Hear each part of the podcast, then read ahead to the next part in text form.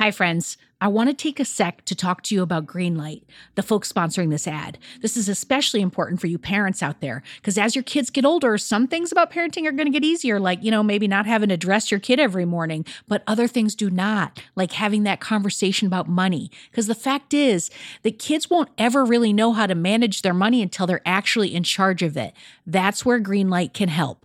So, Greenlight is a debit card and a money app that's made for families. Parents can send money to their kids and keep an eye on kids' spending and saving while the kids and the teens, they're going to build up confidence and lifelong financial literacy skills. I have Greenlight debit cards for both of my kids, and I can't tell you what a difference I see in their relationship to money. So, with the Greenlight app, the kids learn how to save, invest, and spend wisely, and they have games in the app to teach money skills in a fun and accessible way. The Greenlight app also includes a chores feature. I am a big fan where you can set up one time or recurring chores that customize to your family's needs and reward kids with an allowance for a job well done. And I got to tell you this in my family, no chores, no money. Millions of parents and kids are learning about money on Greenlight. It's the easy, convenient way for parents to raise financially smart kids, and families can navigate this whole thing together. So sign up for Greenlight today, and you're going to get your first month free when you go to greenlight.com slash radio headspace. That's greenlight.com slash radio headspace to try Greenlight for free. I mean, this is such a good deal. I got to say it one more time. Greenlight.com slash radio headspace. Get it, folks.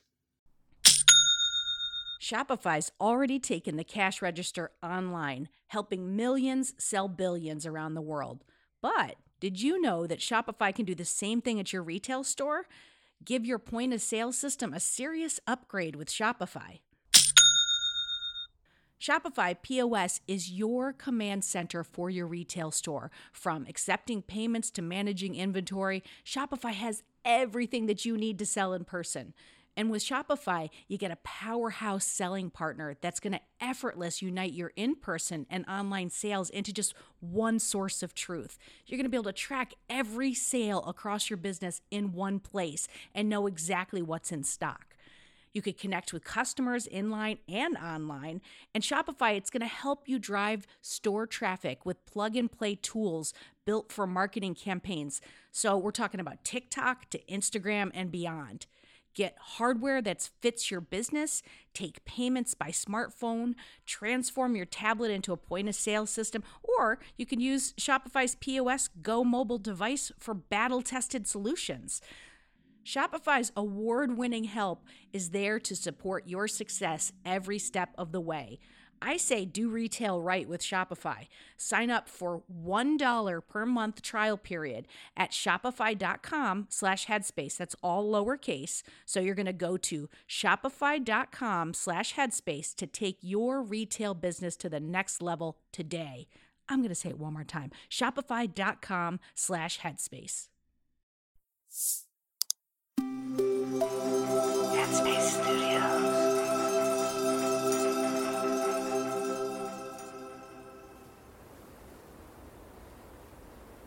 Hi, I'm Sam, and welcome to Radio Headspace and to Monday Morning. I hope you had a good weekend, and I hope your week is off to a great start. So, over the weekend, I got really caught up in planning a trip that I'm taking soon. And I spent so much time looking for the perfect hotel and the most affordable options for transportation, and I ended up not booking anything. As I was trying to book a rental car, I searched for the best deal, looking up coupon codes and switching between multiple open tabs, trying out different codes with various companies. I felt a rush as I entered one code for 15% off, and it worked. My next thought was maybe I can find one for 20%. This was the beginning of what I call the optimization vortex that I get sucked into sometimes. I amped up my searching, opening more tabs and copying and pasting more codes at a feverish pace. And at some point, I paused. I noticed the frantic energy that was sucking me into this familiar cycle. I noticed sensations in my body, like a feeling of tunnel vision, not seeing what was going on around me, and I felt a clenching in my jaw. I could tell that I was holding my breath. And this brought to mind a habit of mine that is both really helpful at times and also annoyingly stifling. So I've come to notice that in many situations, I'm looking to optimize. This means that I'm always thinking about how conditions, habits, behaviors, and situations can achieve their full potential. Being an optimizer means I look at anything from a pancake to a workplace and think about how to maximize its potential. Sometimes this quality feels compulsive. In these moments, I'll lose sight of the big picture, like how this is affecting others around me and how it's getting in the way somehow. And it can manifest as an annoying urge to remind people of the potential I see in them, which can lead to feelings of inadequacy. For example, I'll often encourage my husband to write down his jokes and bits because I think it would be great stand up material. And I'll just blurt out that he would be a great comedy writer when he's told me repeatedly that he has no interest in pursuing comedy and is working hard to finish his teaching credential.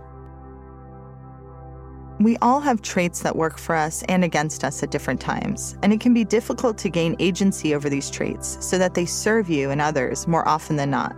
I realized that I didn't have time to keep searching, that my husband was getting agitated, and there was still an empty suitcase waiting to be filled. I reminded myself that the price difference was only a few dollars, and that the time, ease, and relational harmony was well worth a few dollars lost. We all have our own vortexes, habits or tendencies that suck us in, cause loved ones stress, and interfere with our happiness or progress in various ways. It could be mindless scrolling through social media, or binge watching shows, or just an obsessive drive to save money. It's important to understand that a lot of these habits or compulsions involve our brain's reward center. We get a rush of dopamine when we're doing something rewarding, like saving money or watching an engaging TV show. Dopamine is not responsible for making us feel happy, but it reinforces enjoyable sensations and behaviors by linking things that make you feel good with a desire to do them again. If you think about it, this is the nature of addiction. It's helpful to remind yourself that this is happening when you feel pulled into the vortex.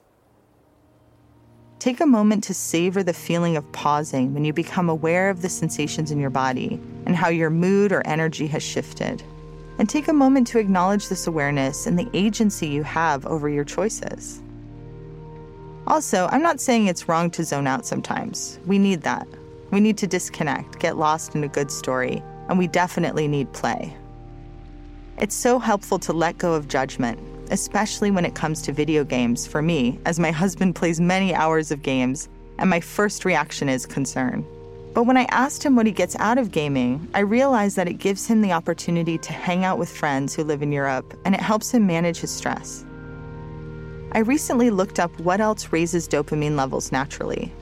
And research shows that things like getting out in the sun, taking cold showers, meditating, moving more, and listening to songs are all ways to boost dopamine levels. Thanks so much for listening, and I'll see you back here tomorrow.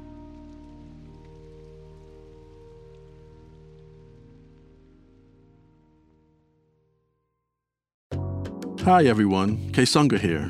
If you're here, I assume that you like Radio Headspace. And if you like Radio Headspace, you will love Dear Headspace. Dear Headspace is our weekly talk show featuring every teacher on the show and our wonderful host, Robin. We talk about life. There is a level of almost addiction here where mm-hmm. you're addicted to just information. It's like information overload. Relationships. Before mm-hmm. you can spread love and kindness to others, you have to first cultivate it within yourself. Yeah. And anything else you can think to ask us. The first step with any change that you want to make is that acceptance and that awareness. You can find it on the Headspace app or wherever you listen to podcasts.